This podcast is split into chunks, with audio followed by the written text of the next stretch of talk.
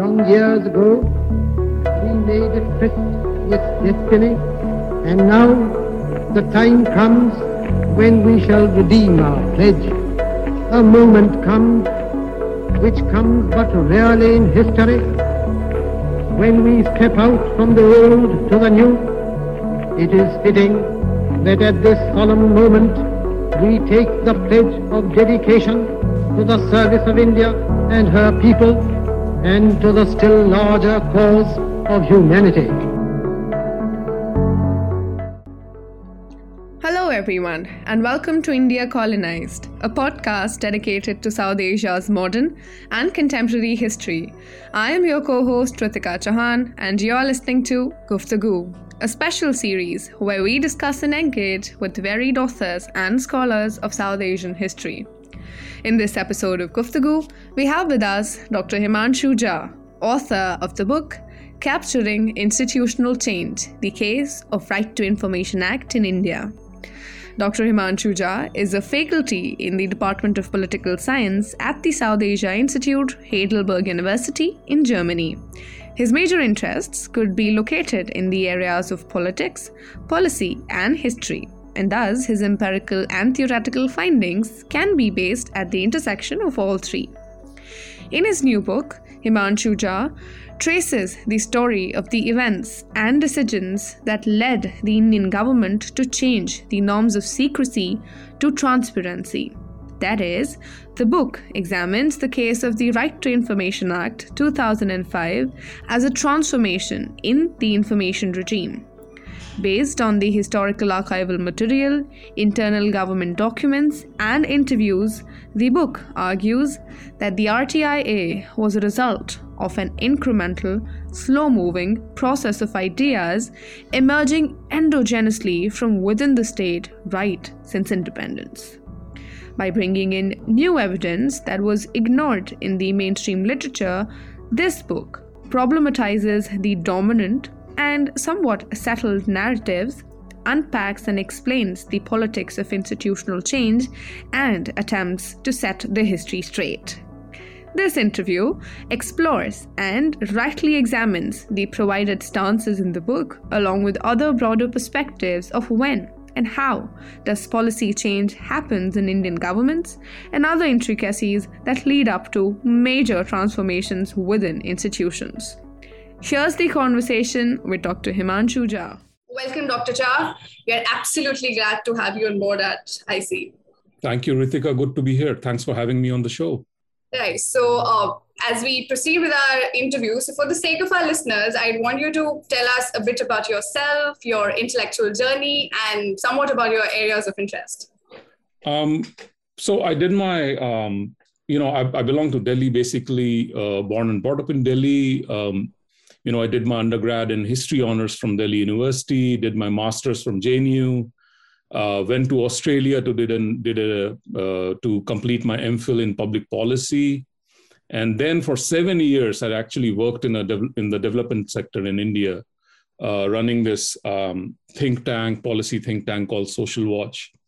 And before moving on to do my uh, PhD uh, from the National University of Singapore. So I've got this, you know, as you can see probably in the book, uh, you know, there's a unique blend of history and political science and, and, and theory uh, where I will also locate my research, uh, you know, at the moment where, you know, you pay due respect to the area you do you pay due respect to the field but also make some conceptual points you know. So there's a there's a kind of a fusion between praxis and research and that's where my future research is going. That's that's where that's where the future lies. Sounds absolutely interesting dr jha. Um, so just could you just tell me how has your entire journey been while you know putting this amazing book out you know? Were there any sort of limitations that you had to face? Because uh, specifically while i was reading the book i mean it is also mentioned that you uh, a major lot of book has also been uh, you know based upon the archival materials that you had to you know gain access to. So were there any sort of limitations that you had to face? And what was the entire process of putting this book out was like yeah no i think i think uh, you know, I was probably lucky in uh, laying my hands on a lot of material which uh, was probably not part of the mainstream narrative about the evolution of RTI. So that way I was lucky. But uh, having said that, you know, digging that material was also a major challenge, you know, getting my hands on some of the material which was uh, not there. You know, some of the material which I would have loved to uh, reveal in this book which is mentioned, I could not just get uh, access to those to, to those files. Uh, so, for instance, uh, you know, during the Janata Party government, there was this uh, committee constituted by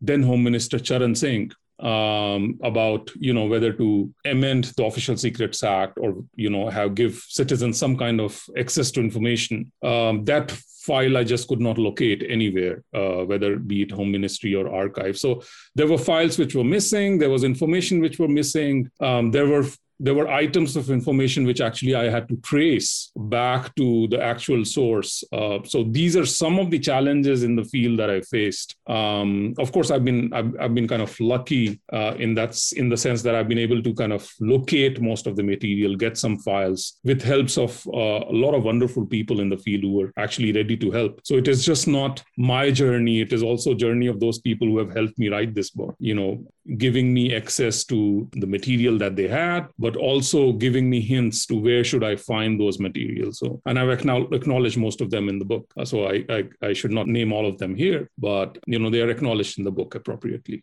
Um, I'm really interested to know, like, what is it that actually drew you to to this entire project? You know, there's a backstory to it, Ritika. You know, as I already told you, I was working in the development sector in India for seven years. Um, and I was, you know, involved in the process of monitoring the institutions of governance, you know, and because we were doing this monitoring accountability was something which was uh, big for uh, for us as a group. And we engaged with accountability. You know we we we, we also engaged with uh, asking questions from the government because we were monitoring the institutions of the governance. Of course the organization's name says it all. It was called social watch. And uh, you know during during that time you know around 2004 2005 there was a whole whole plethora of rights which were legislated by the state you know mgnregs uh, uh, right to information, later on right to education, and so these were exciting times because you know these also kind of uh, these times also signify that there's a, there was a move from the needs based to the welfare system, which was more rights oriented welfare system where citizens actually had rights. Um, so we were of course kind of thinking deeply about this when I was working in the development sector, and in fact I remember with UNDP in partnership with UNDP we had organized this workshop on right to information users where you right people who had actually used right to information um, uh, came to Delhi and they uh,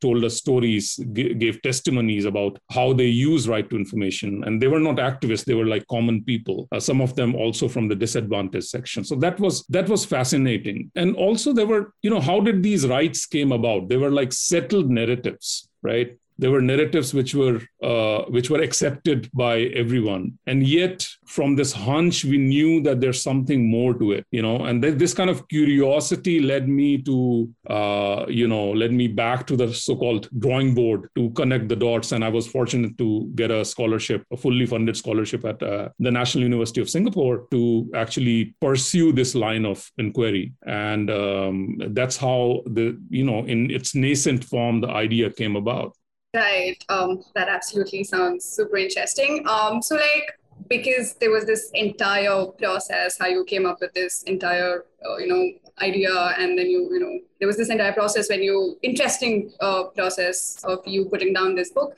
So, you know, what were, uh, you know, these some interesting new things that you actually discovered since the book has come out?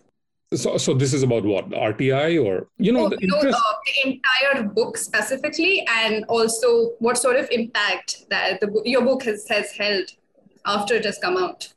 No, the, so the book book has got uh, somewhat of traction in the mainstream Indian media, where you know things which were not known about the whole narrative uh, about the evolution of RTI were revealed through this book. Uh, so, for instance, uh, you know, long long before you know, print carried a story, you know, focusing on the J- Janata Party period, uh, where long before the RTI Act was promulgated, uh, Janata Party had constituted a committee to examine whether the Official Secrets Act should be completely abolished and uh, there should be something like access to information given to the citizens, whether the state should be more open, or there was a private member's bill on freedom of information tabled by a member of parliament uh, in way back in 1983. You know, so the, these are some of the these are some of the uh, kind of sequences which are hidden in the mainstream narrative, uh, which attracted uh, attention from both the journalists, activists, and the and the academics alike. Uh, but this book is also doing something conceptually in the sense that you know it's contributing to the broader literature on institutional change you know how do institutions change in a liberal democracy uh, like india? Um, is it just about it is it just driven by the dominant interests on the ground or is it just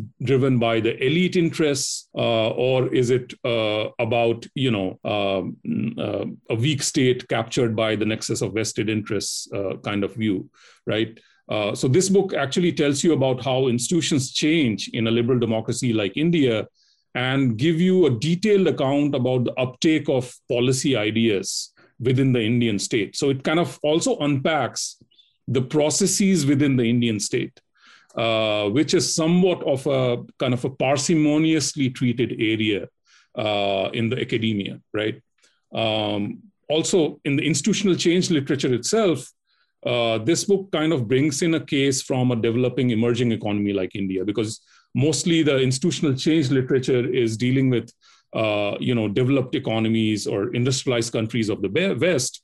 Very few have actually dealt with uh, you know examples or cases from the emerging economies or developing economies from uh, the global south.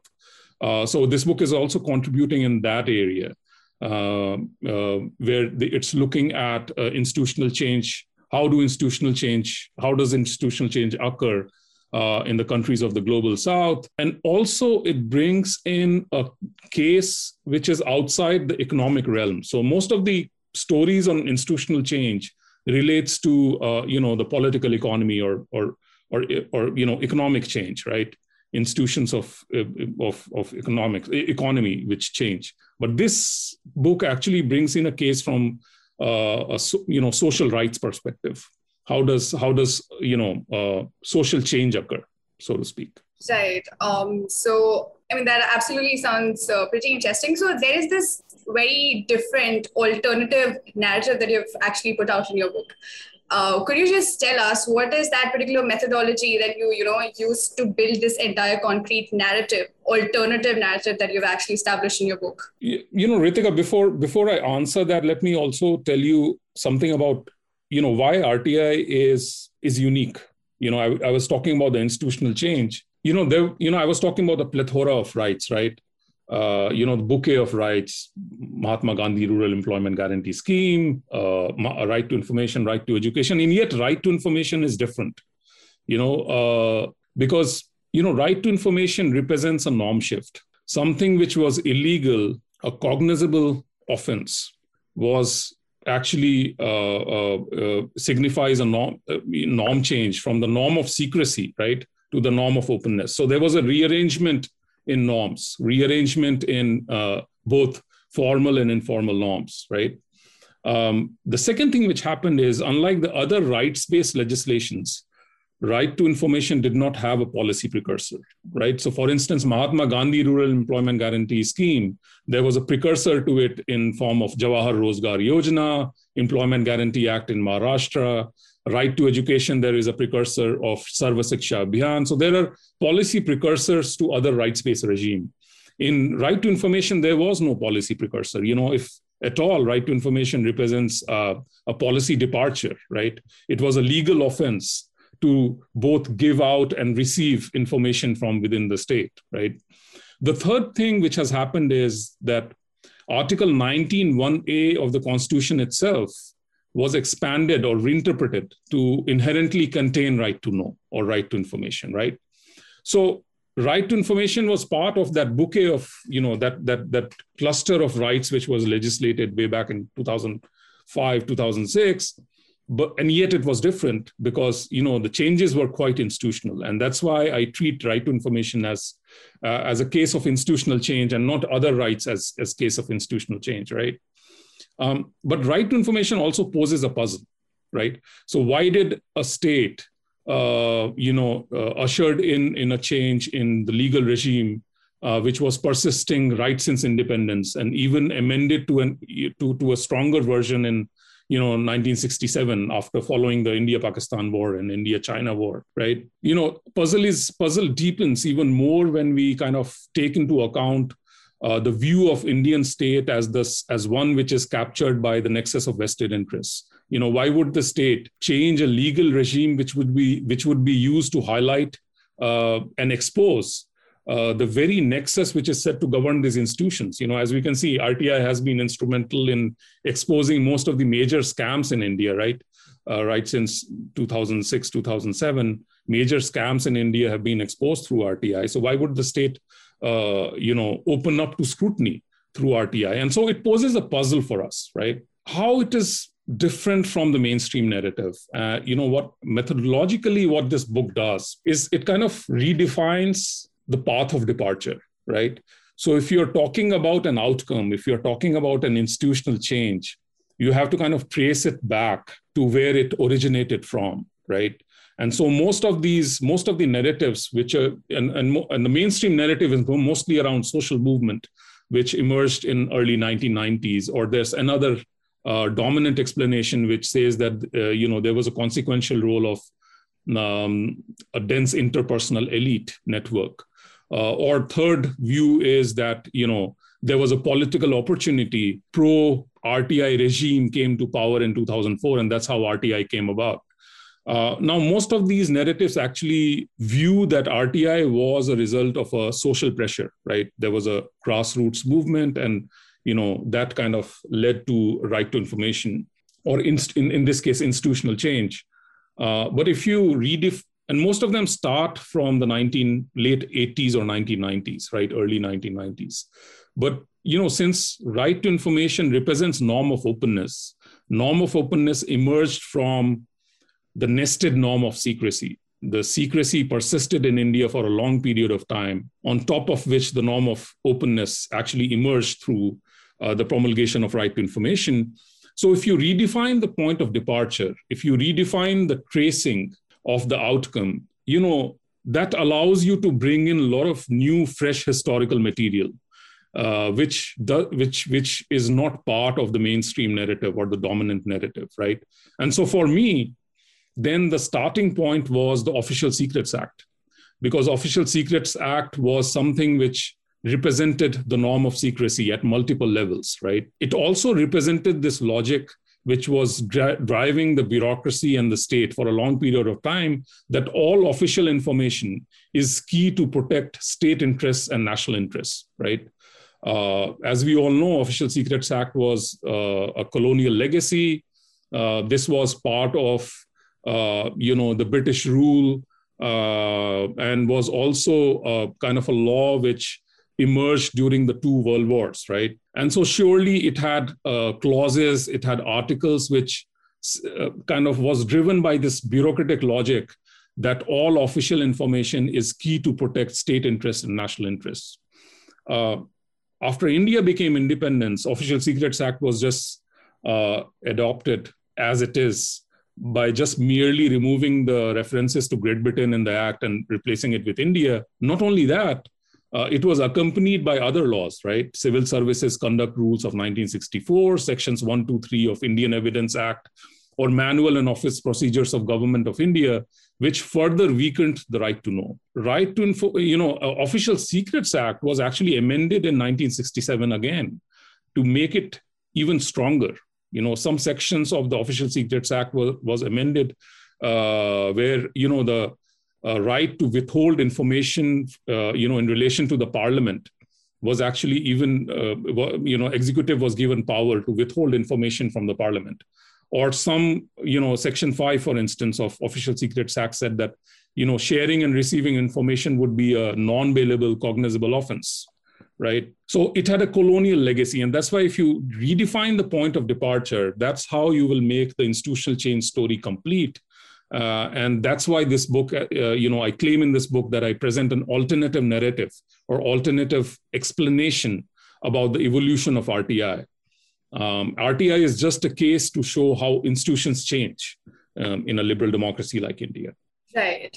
So, like as we've already, uh, you know, elaborated on how this uh, transition, you know, sort of took place from this, you know, norm of this uh, secrecy to this norm of openness, and you've very well represented that in your book as well.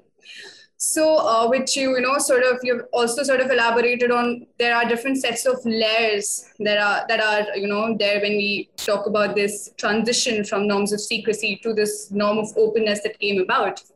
So, could you just walk us uh, through this layer of specific political development and what were the basic influences of it and how you know the idea of freedom of for information moved from opposition because as you've already explained in your book that because it was actually it uh, somewhere it bore somewhere in the opposition party. That, so how did it move from opposition to the mainstream and what were the political developments that took place during that year that actually influenced the uh, you know entire part of it uh, thanks, Ritika. That's a very searching question, and uh, you know, I'm afraid my answer is going to be long and rambling uh, to that because that forms the core of the book.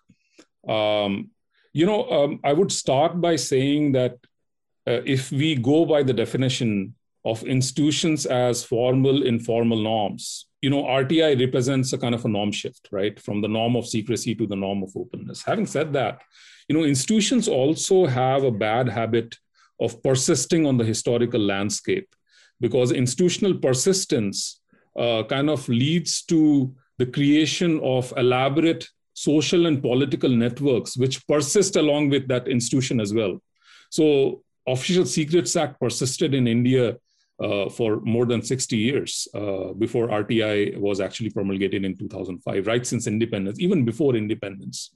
So there was kind of a huge network of vested interests, political and bureaucratic vested interests, which formed around this nested secrecy, where they gained from the institutional persistence, where they gained from secrecy, right? And so the governance processes or processes uh, within the state were actually uh, hidden behind the veil of secrecy. They were not known to the common public. You know, for instance, it was not not known to the common public that what kind of what is happening to the develop their development programs. How how does the state work? You know there were there were things which were hidden in those files which were not revealed to the public right? And so institutions have a bad habit of persisting for a long period of time. And as we can see that in you know in the case of uh, the norm of secrecy the official secrets act was even amended in 1967 right to an even stronger version. There was civil services conduct rules of 1964 you know as late as 1994 there was a push towards greater secrecy. You know, in 1994, there was this amendment to the manual of uh, department security instructions, according to which you classify uh, any government file or document as secret, top secret, or confidential, right? That was amended uh, to an even stronger version. And you would believe 1994 was also the time when, you know, the 1991 economic reforms had happened. And so you would believe that the state would be more responsive towards the idea of openness, but it was not. Uh, so the norm of secrecy persisted for a long period of time. It was even uh, kind of deeply entrenched within the system. You know, at the same time, what was happening was that in the earlier phase, right since independence, there were rudimentary ideas on openness which emerged on the fringes. You know, there were nascent ideas on openness that the state should open up. So these kind of emanated from three sources right? The first source were the government reports themselves. The report, you know, the, there were committees which were constituted by the government. Uh, the, the reports of these government committees themselves hinted or tangentially touched upon the excessive secrecy in the government and, uh, and, and need for kind of more openness of the state. So, you know, for instance, in 1953, uh, perhaps one of the first appraisals of public administration in India which is which was done by uh, you know a U.S. Uh, academic and Senator Paul H. Appleby, which is called Appleby Report. In 1953 itself, the report said that you know there is perhaps a tendency uh, by the Indian government to uh, excessively classify everything secret or confidential. There was this uh, in 62, there was Santhanam committee report, which also touched upon this. So, you know, there were there were reports of the government committee which actually from the 50s onwards expressed their opinion in on the norm of secrecy uh, still nascent. Uh, the second source was the opposition, right? Because you know opposition always was denied this privilege of excess information from this, you know, privileged information, access to privileged information from the state. And so, for instance, in 1965, there was this ruling by the Speaker of Lok Sabha. Uh, his name was Hukum Singh, uh, that the parliamentarians will can also quote from the confidential documents of the state right earlier parliamentarians did not have that right and this ruling was triggered by uh, by uh, an opposition member from Swatantrata Party. His name was P.K. Deo, who wanted to quote from uh, you know the Union Subcommittee report and the report of the Central Bureau of Investigation, which was rather unfavorable to two former chief ministers of Odisha at that time. And so, you know, he was denied that privilege to quote from that confidential document. And there was a big furor in the parliament. The opposition actually demanded that they should be allowed to quote from, from, from confidential documents as well.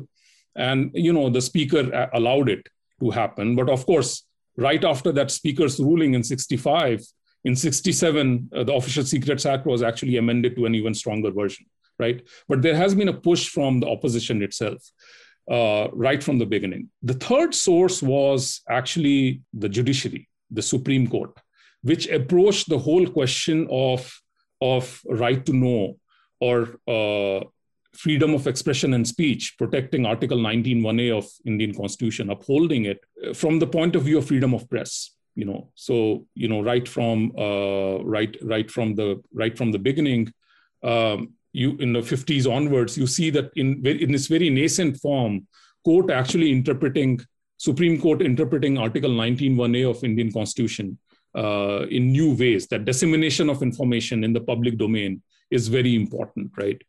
But these were nascent ideas still on the periphery. So what was happening is that the norm of secrecy, which was nested, which was locked in at all the systemic level, was also, you know, kind of challenged from the periphery through these reports through the by the opposition and uh, you know by the judiciary and so there was kind of a churning which had started right since independence uh, between the nested norm of secrecy and the norm of openness which kind of attained new significance when the opposition assumed power right?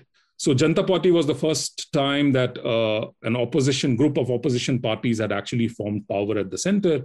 And this was also the first time that you know a party, a political party uh, which was running for elections, had promised in the manifesto that there should be greater, there would be greater openness and access to information given to the people, right? And Janata Party followed it up with you know starting up kickstarting policy processes within the state as well so as i told you charan singh had constituted this committee but so entrenched was this norm of secrecy that even when ruling party actually came to power in 77 they could not initiate any change in the system, right? But you know, post Janata parties, things started moving faster. You know, you will see slowly the norm of openness, which was still on the periphery, slowly moved to the policy center stage. Uh, you know, a lot of government reports which came during that time actually interpreted, you know, interpreted it, you know, actually touched upon the issue of right to know directly, not tangentially as previous reports had done. Uh, or, you know, I just told you about the private members bill on freedom of information, which was tabled in the parliament in 1983. Uh, the judiciary also sharpened its stance, right? So it was SP Gupta case or Raj Narain case. Judiciary actually interpreted Article 19.1a as inherently containing right to know, right? So they actually used the term right to know for the first first time. And so slowly the norm of openness which emerged on the periphery or idea of openness which emerged on the periphery of the policy landscape was moving to the policy center stage. And by the time 1989, by the time National Front government came to power in 1989, what was on the periphery had actually become part of the mainstream. What was part of the opposition realm had become part of the mainstream. So National Front government constituted cabinet committees, uh, you know, they uh, uh, the VP Singh himself uh, had favorable view towards you know promulgating something like freedom of information and right to information. There was a brief hiatus between 1991 and 1996 when the Congress party was in power. Uh, but 96 onwards, again, United Front government, when it came to power, initiated policy processes within the state. And so there was a mainstreaming of the idea, right, which happened uh, 1989 onwards, and which reached a, you know, I call it a tipping point in 2005 uh, or even 2003 when freedom of information was, was promulgated. Um, and so this is how, you know, the norm of openness, which was on the periphery, the rudimentary ideas on openness actually moved slowly to the pol- policy center stage, uh, you know, gained enough critical mass uh, to uh, to uh, you know effectuate institutional change. This happened in the case of right information. Uh, this might not happen in other cases, right? So that's I think that's the long rambling story of of how the, how things actually social how political processes within the state moved, and tells you about the uptake of ideas within the state. Right. So, um, like as you mentioned about as and you have also elaborated uh, this in your book about this approach, um, this model that you've used to you know present this alternate narrative of the tipping point, which you term as you know to elaborate how this entire right to information act that finally came through was you know a gradual clumping of ideas that at a certain point in time you know reached its threshold. And you elaborate on this approach basically while pushing against this notion of a critical juncture, which is to say, you know, that things did not just explode, exploded out of the blue. So, what were those incidents that actually made you certain that you know this case of uh, Right to Information Act wasn't just a sudden up of ideation? Since you know there were certain events that you've also mentioned in the book, and also historically available, like that of, uh, say, 1991 structural economic reforms or various other such uh, examples that, you know, they, they were observed, uh, you know, they were successful attempts to strengthen this criteria of secrecy. So all of this also sort of, in my point of view, you know, sort of points out to these attempts that sort of kept pressuring until there was a surprising explosion. So, does that not really establish this notion of critical juncture? What are your thoughts on that? Yes, Ritika, again, I mean, you have a habit of asking searching questions. So, again, uh, this this answer would not be as long, but you know, I was, you know, what does empirical material tell you? What does the material that I have kind of brought about in this, uh, uh, you know, brought to bear in this book tells you? you know, uh, let us start by discussing what is, uh, you know, how, how do you define a tipping point? What are its main characteristics? And in my view, tipping point has got three characteristics. You know, first tipping point is, you know, uh, evolutionary, gradual, and largely driven by endogenous processes. Uh, you should be able to delineate small interlinked changes or sequences spread over a historical timeline leading to a certain outcome. Uh, and the third is that changes evolve over time, right? So this can be equated to uh, something like an earthquake, where what seems sudden, like an earthquake, is actually a result of the tectonic plates shifting underneath the Earth's surface for a long period of time.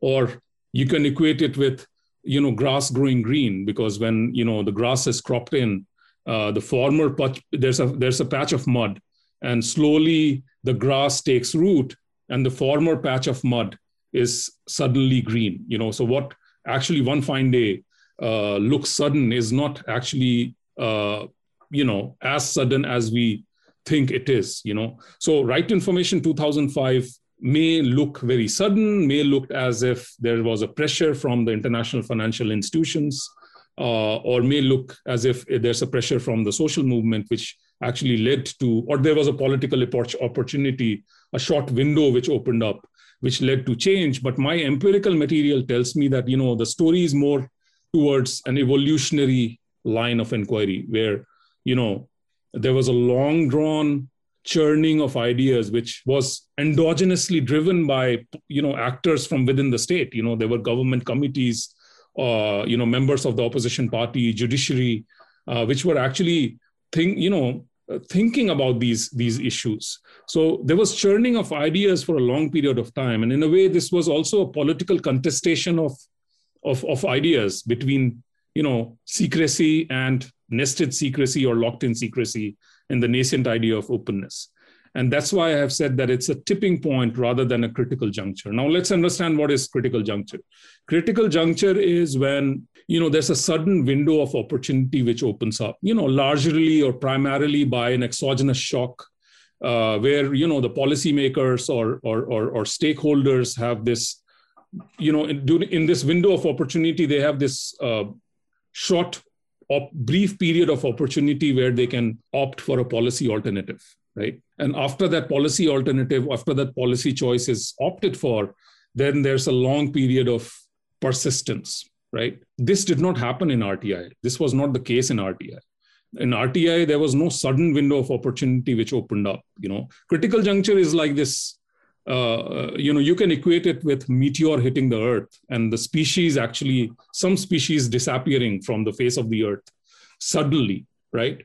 And then there's a long long kind of persistence of certain species for a long period of time before another meteor hits the earth right um, this did not happen in rti and that's why i have kind of distinguished between the two schools of thought the critical juncture and the tipping point um, you know i've also engaged with the historical institutional lit- literature where you know uh, historical institutional literature basically says that you know there are interlinked sequences spread over a historical timeline, which leads to a specific outcome. So, if you want to explain an outcome, you actually have to trace it back to these interrelated sequences, which have a consequential impact on uh, uh, institutional change, right?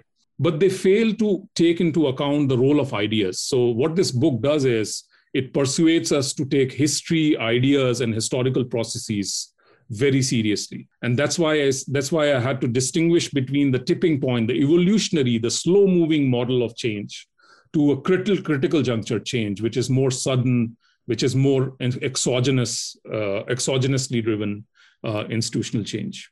Right um, so you know seeing how a right to information act is actually you know on its way of becoming headless now would you suggest that you know there was it was just a political opportunity that consecutive governments actually saw with increasing domestic social movements and international playouts for freedom of information at that point in time? You know, Riti, I, I don't quite agree that a right to information now is headless in the sense that, uh, you know, I mean, yes, uh, right to information, uh, there have been efforts to kind of blunt the law and dilute the law, but I don't quite agree with the view. I wouldn't call it headless because you know, even after the amendment, 2019 amendment of right to information, uh, you know, there are agents of accountability who are actually using right to information quite a bit on the ground. And this is not only national level, this is also the grassroots level.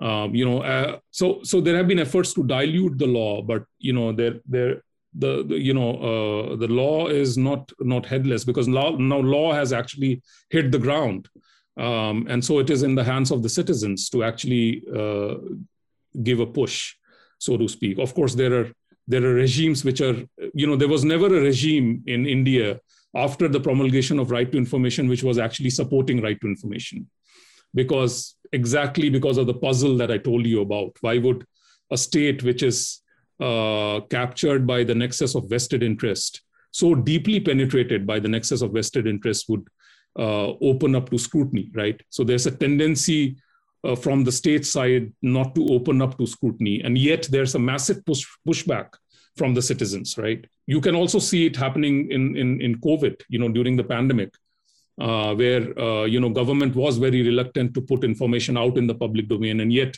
there are agents of accountability who have been asking questions from the government, and and you know there were few things which were actually revealed through RTI uh, about your about your second question about the political opportunity of the various government, you you know it.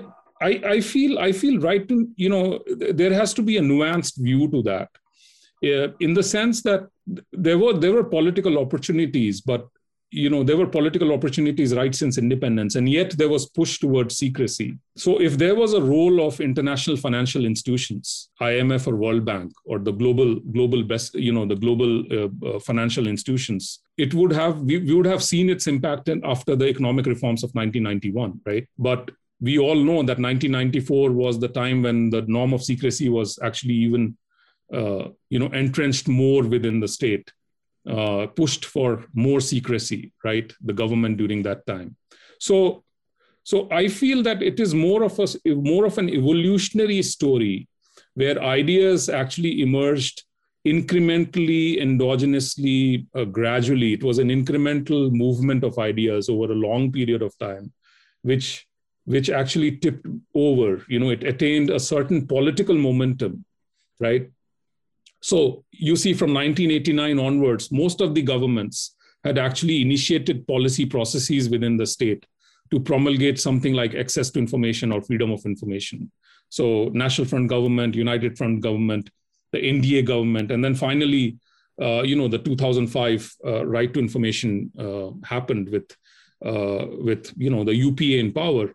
But a party which was resisting the idea of openness for a long period of time, you know, such was the momentum and the weight of earlier ideas that it had actually converted uh, in 2005. So, so I think it was the weight and momentum of earlier ideas rather than the political opportunity. Uh, though I'm not, I'm not saying I do acknowledge the role of social network. In fact, I devote a whole chapter in the book, uh, you know, delineating the social movement, delineating the social processes. But I argue that had the state thinking not moved in a certain direction, they would have dealt with the same social actors in a very different way. So it was about the movement of ideas within the state, uh, you know, you know, towards a certain certain mindset, towards a certain critical mass that we should have something like this uh, that that led to the promulgation of RTI in 2005. Right. So in this book, you very well, you know, illustrate this narrative of epistemic network, how socioeconomic, political, and cultural changes at both domestic and international levels fabricated this entire network of institutional change at that point in time. So, uh, how far do you think the global changes in those times actually influenced the policy making in the state? Um, yes, um, you know, uh, global norms are were played a consequential role. You know, I do do acknowledge the role of global norms, but it has to be seen in conjunction with, you know, the discourse which was actually taking place. Uh, you know, which I just talked about in the two layers, in the two phases that I was talking about. Um, so, you know, I actually make two arguments. Uh, the first argument that I make is about the norm demonstration.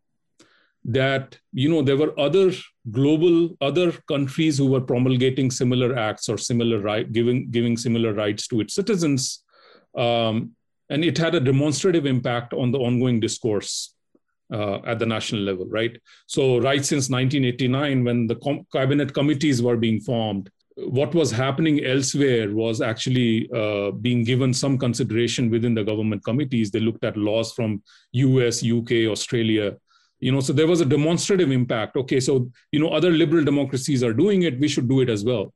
Um, the second argument that I make is about the about what Amitav Acharya calls norm localization, where you know you uh, uh, actually adopt or you actually uh, draw upon the existing laws or the various facets of the existing laws uh, but you don't just mechanically draw upon them you are actually you are not like passive learners of these best practices. Uh, you are adapting it according to your local needs discourse culture and political climate.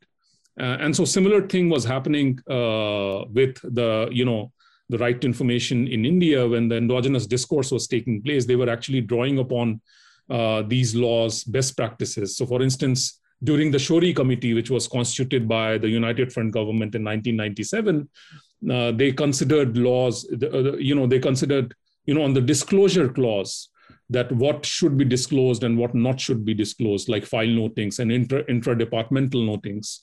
Um, they actually drew they actually considered the law the us freedom of information law right or whether the right to information act should hold supreme over other laws right there's a section 22 in right to information act which says that you know in case of a conflict with any other law it is right to information which would actually hold supreme uh, if you know when there was a discussion going on around this particular article or of the law clause of the law uh, you know, laws from UK, US, New Zealand were actually drawn upon, right? So there was a norm localization which was happening, and and, and it had an impact on on on the ongoing uh, domestic discourse. but you know what is interesting is that you know uh, the the role of global norms has to be viewed in conjunction with what was happening at the domestic discourse.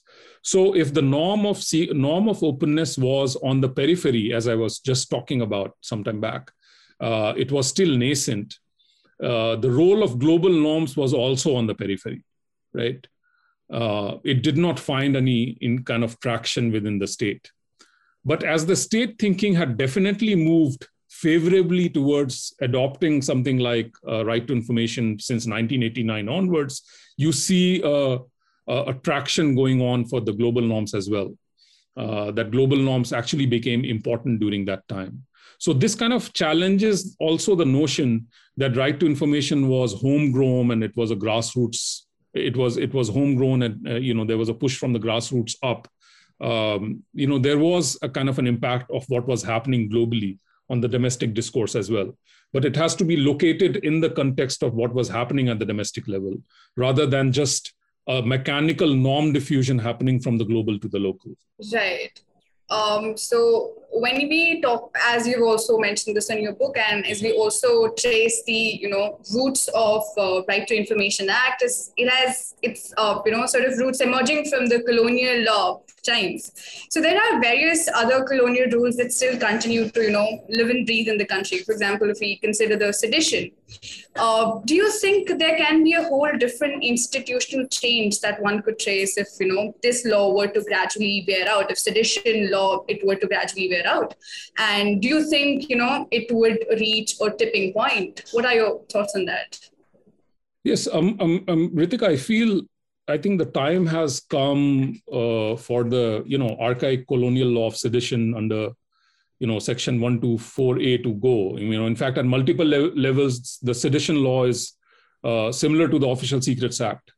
Uh, you know, so sedition as Official Secrets Act you know, uh, you know, the seditious, seditious act are cognizable and non-bailable. Uh, you know, and there are generic terms within the law, such as uh, you know, the hatred towards the state, uh, you know, or disaffection contempt, which can be construed in you know thousand thousand ways. You know, and this law. Uh, this law, as Official Secrets Act, has colonial roots and has no place in modern democracy.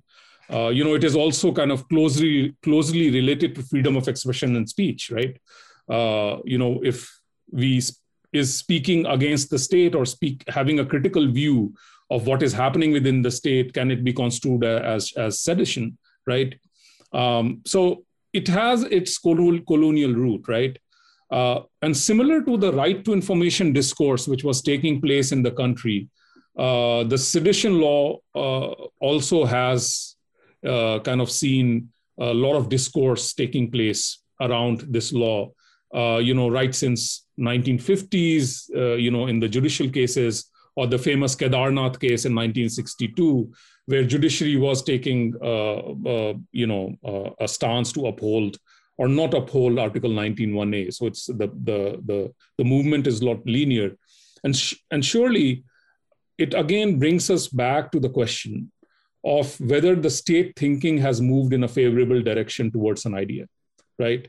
So, in case of this case of institutional change, which is discussed in the book, you can see definitely the state thinking had moved favorably uh, towards adopting a, a, a norm of uh, openness or right to information, right? In this case, the state thinking has not moved in that direction. In fact, you know, from the 80s onwards or 70s onwards, you see, you know, sedition law has been utilized by state in different forms and different ways, even till date, right? So the state thinking has not moved in the direction, but you know, the similar processes outside the state are taking place. You know, judiciary is interpreting it in different different lights. There's a social movement around it, like there was in right to information. Uh, but you know, as I said, you know, the state thinking has not moved moved favorably towards you know adopting a reformist stance on sedition law uh, they are dealing with the same set of you know judicial and social actors in a different way right um, so so that's that's my view on sedition law but it's a colonial law it's an archaic law and it has to go there is no place for a sedition law in democracy of course, there can be reasonable restrictions to freedom of expression and speech. I agree with that, but you know, blanket uh, deployment of sedition law is something which which needs to be interrogated um, in in a democracy like India. Um, I, I, I, think I forgot to answer your epistemic epistemic network question, uh, Ritika. Did I? Uh, no, no, no, you absolutely uh, gave answer to that as far as I assume. Um, it was very elaborative, thank you. Um, so moving on, speaking of the contemporary times, um, when the right to information law was actually passed in 2005, it was being termed as you know one of the most revolutionary um, laws that was act- that would actually empower the people and you know give them a hand to hold regimes accountable. But ever since the uh, to information law was, uh, you know, it was passed, successive governments, one after the other, they have sought to suppress it in one way or the other, and it's quite evident in these times as well. So specifically in recent um, years, public authorities, you know, affiliated with central governments have denied uh, information to citizens under uh, the laws or on matters of vital public interest, uh, so to say. And even um, according to this report published by the Hindu this year, there was this steep, although there was this steep increase, uh, decrease in the rejection of RTIs. But the major concern here basically lied in the ones, um, the RTIs which were basically rejected without uh, giving any valid reason. So, do you think even though we might term this entire revolution of RTI as revolutionary, we might even say that you know it was one of the most revolutionary uh, laws that actually empowered people and it uh, still is empowering people. Do you think it might become a little directionless in the coming future? Like, what are your thoughts on that? I, you know, I you are absolutely right. I mean, right since its inception, RTI uh, the, there has been a massive, massive kind of effort from the state to dilute the law or blunt the law in one way or the other. And you know, the most recent amendment uh, was a big blow to the Right to Information Act. Um, and I feel, uh, but I feel there's a massive pushback from the from the citizens as well. Uh, you know, as, I was mentioning, even during the pandemic, uh, you know, um, citizens have been using right to information to get, you know, at, at, least at the central level, to get information on the supply of ox- oxygen, on the constitution of uh, the empowered committees by the government, uh, the minutes of those committees. Uh, there was this recently news by the British Broadcasting Corporation about the use of PM PM funds and uh, uh, and and and the procurement of ventilators across the state. Uh, and most of the information was procured through RTI. So even when the state is reluctant, there is a massive pushback from the citizens, and there are these core users of RTI. And I've you know one of the other articles I have used the term agents of accountability uh, where day in and day out there, there's a massive pushback from a cluster of citizens uh, you know in not at not only at the central level but at the subnational level as well uh, every district has somebody uh, who is actually day in and day out asking questions from the government and this is a big power in the hands of of, of the people right um, you know, at the, at the broader level, at the macro level, one has to see it, and as Nikhil Dey calls it, you know, the the culture of secrecy or the culture of scrutiny is something uh, which contextualizes this whole churning which is taking place at the moment. You know, uh, it is there's a culture of scrutiny now you know people want to know what's happening with their money people want to know what's happening to their programs people want to know what are their rights and so on and so forth so every district in india now has somebody who files RTI about local development programs, uh, local local uh, you know uh, uh, information about governance processes and so on and so forth, right? So there's a massive pushback from the citizen. So you know if RTI was a result of this ideational churning which took place within the state, there's yet another kind of churning which is now taking place where you know um, this reluctance from the state to part with information is continuously continuously being questioned and also pressurized by the citizens uh, to kind of divulge information which the state otherwise would not right? So there's another kind of churning which is now taking place uh, which which needs to be which needs to be looked at you know in fact that's that's one of my future research projects as well that you know who are these users of RTI? Why, why do they use RTI? What kind of information do they sort? You know, so detailed granular granular account of RTI use at the grassroots level, um, and also you know what are the conditions under which the state opens up and shuts for the questions, right? Uh, under you know what what are the conditions under which the state shuts for further scrutiny by the citizens, right? Uh, so I think beyond the numbers, you know how many were rejected how many were uh, how many uh, rti applications were rejected pendency and so on and so forth we actually have to go beyond to understand that how are people engaging with this uh, uh culture of scrutiny how are pe- people and citizens engaging with this these tools of accountability and so this is where the future kind of of rti lies where you know the power is now in the hands of the citizens uh, to ask questions from the government. Uh, and there are cases where people have actually pursued, even if they are refused information, they have actually gone up uh, right up to the High Court and the Supreme Court to, uh, you know, uh, uh, find their answers. And so there's still, I'm, I'm not, I'm, a, I'm a, you know, I'm, still positive about the power of RTI.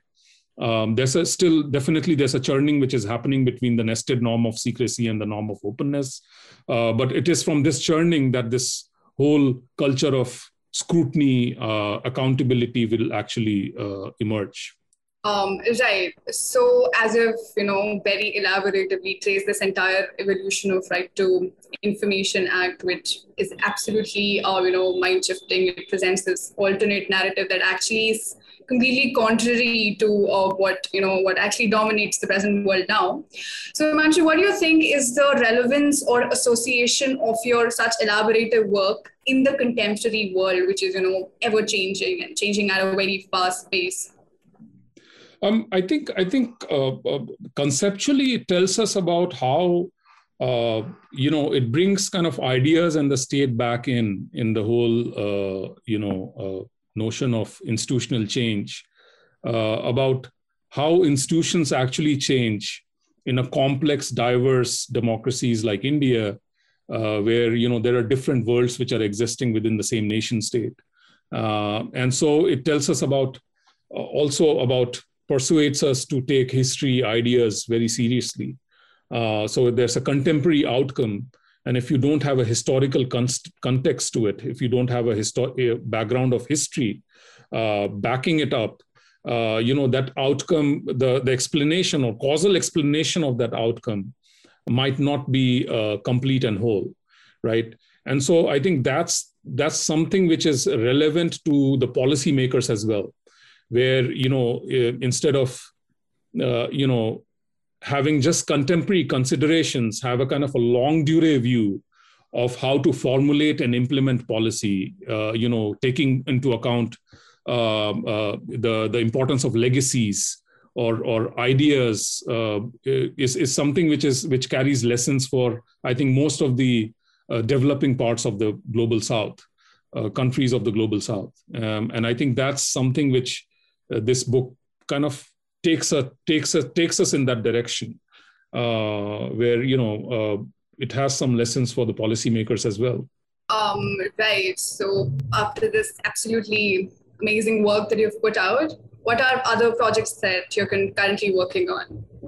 Right. Okay. So um, I think the first one I want, you know, the first thing I just I just kind of gave you a hint on that about, you know, how, you know, the use of RTI or use of right to information and the emerging politics of accountability on the ground is something that I would like to explore. You know, going beyond um, just a kind of a macro view of right to information and how the government is backtracking and so on and so forth. Uh, you know, kind of looking at both the demand and the supply side. You know, from the demand side, you look at how RTI is being used, how RTI, why people are using RTI, who are these actors who use RTI, uh, and so on and so forth. But on the supply side, also, uh, you know, have the you know the change in if there's a de jure change, it has also led to de facto change as well. Uh, you know what are the conditions under which the government opens up you know because there are puzzling instances where in some cases government voluntarily opens up and in some cases it just closes down uh, you know what are the what are the cases? Why why does it happen? And so on and so forth. Because there are you know the state is a state is not is not this big monolith. It has got different segments to it. And so one needs to kind of delineate it as well. So that is something which will i think uh, i will be preoccupied with it uh, in the next 3 4 years. But another another project which is very important for me is about the state capacity especially in the context of pandemic where uh, you know this whole question of state capacity um, emerged, uh, and you know it's not just about general state capacity; it's also about state capacity in states which are considered you know historically weak, right? Uh, and I feel that I feel that if you look at the emergence of state capacity in these so-called weak states, it will carry policy lessons for other weak states as well but also within that weak state it will carry policy lessons for other sectors as well. So that is something which i want to kind of go uh, foray into in the next three four years as well where i'm looking at uh, state capacity in weak states. Um, hopefully somebody would be uh, you know able to give me money to do that research ritika Right. I mean, that sounds absolutely interesting. And actually, I'm looking forward to, uh, you know, reading that, actually engage with that. So after this uh, amazingly engaging session, I have this last question for you, Himanshu. This is um, completely for the sake of our young listeners. So for someone who wants to, you know, explore political science and South Asian studies or say global policy, what course of study and engagement would you want to suggest? I think the first thing which needs to be uh, understood is that you have to kind of locate your interest, locate your passion, uh, what you want to do, and then look for appropriate courses uh, which kind of match those interests, uh, your your your field of study that you want to do. Um, the second thing is that I also tell my students this that you actually have to take something which you can you think you can manage uh, and this is not to say that you don't don't take on the challenge, but uh, that's why the matching is so important. That you kind of take on something which actually matches your interests, uh, where you would like to do something uh, of that. And and the third thing is that you you know there also needs to be kind of um, some kind of homework uh, some kind of a groundwork uh, about what are you looking for? You know what kind of possibilities are you looking for? Because that will also before you go in a program before you go in that in that field you already know about what you are kind of uh, signing up for so to speak right? Uh, so some kind of a groundwork needs to be done uh, to to go in that direction some kind of familiarity with this field uh, and and you know and and the fourth thing is you know you you you keep at it. Even if you know there are rejections you keep at it and you will you will get it. Um, and so that's my uh, that's my advice to to to young students. Uh, and also most importantly uh, don't forget to have fun because that will actually see you through uh, when you are going through that whole uh, kind of rigmarole whole kind of um, exercise of uh, locating the courses and uh, matching those courses with your interests and so on and so forth um, yeah so it's it's it's not a it's not an easy formula but this is how it is and also right. and also also for my also for the for, for the for the young grad students who kind of want to write something and i i kind of go by this is that if you want to kind of don't cram all your writing till the end right in the end. I think this has to be a kind of a regular habit of putting in a certain amount of words uh, in your in your word file uh, say maybe 300 400 words every day so that that keeps you uh, in good stead for a long period of time for a, for a long duration uh, rather than kind of cramming it all up uh, you know in the last few months. Um, it will also hone hone your skills your creative skills in writing and so that's you know so it's this you know writing is about all creativeness but writing is also a little bit of clerical you have to kind of be a regular file push, file pusher so to speak when you are writing stuff Right. Um, with this, we come, uh, you know, to the end of this absolutely engaging uh, with Dr. Himanshu Jha. Um, thank you uh, so much, Dr. Jha, for uh, joining us at India Colonized and you know giving this you know absolutely amazing insights about your book and presenting this, uh, you know, this set of uh, narrative which actually uh, very crucially challenges the dominant narrative that actually exists in this time. So thank you very much. We are absolutely looking forward to your new projects and we are absolutely um, keeping an eye on them. Thank you very much. Thank you, Ritika, and also Omar, who is not here, for having me here and uh, having me on this show. It was absolutely a pleasure to discuss all the facets of my book, but also about you know my academic life uh, with with you and in, on uh, India colonized. Thank you, everyone, for tuning into this conversation with Dr. Himanshu Jha. We really hope you enjoyed this, and if you did, please consider subscribing to our channel and podcast for more such amazing content. There's a series of such amazingly curated interactions with authors and scholars on the history of the subcontinent. Check out our website www.indiacolonized.com for more blogs and podcasts exploring the tales of India's contemporary history. Do follow us on our social media sites for more exciting updates. Until next time, stay safe and stay curious.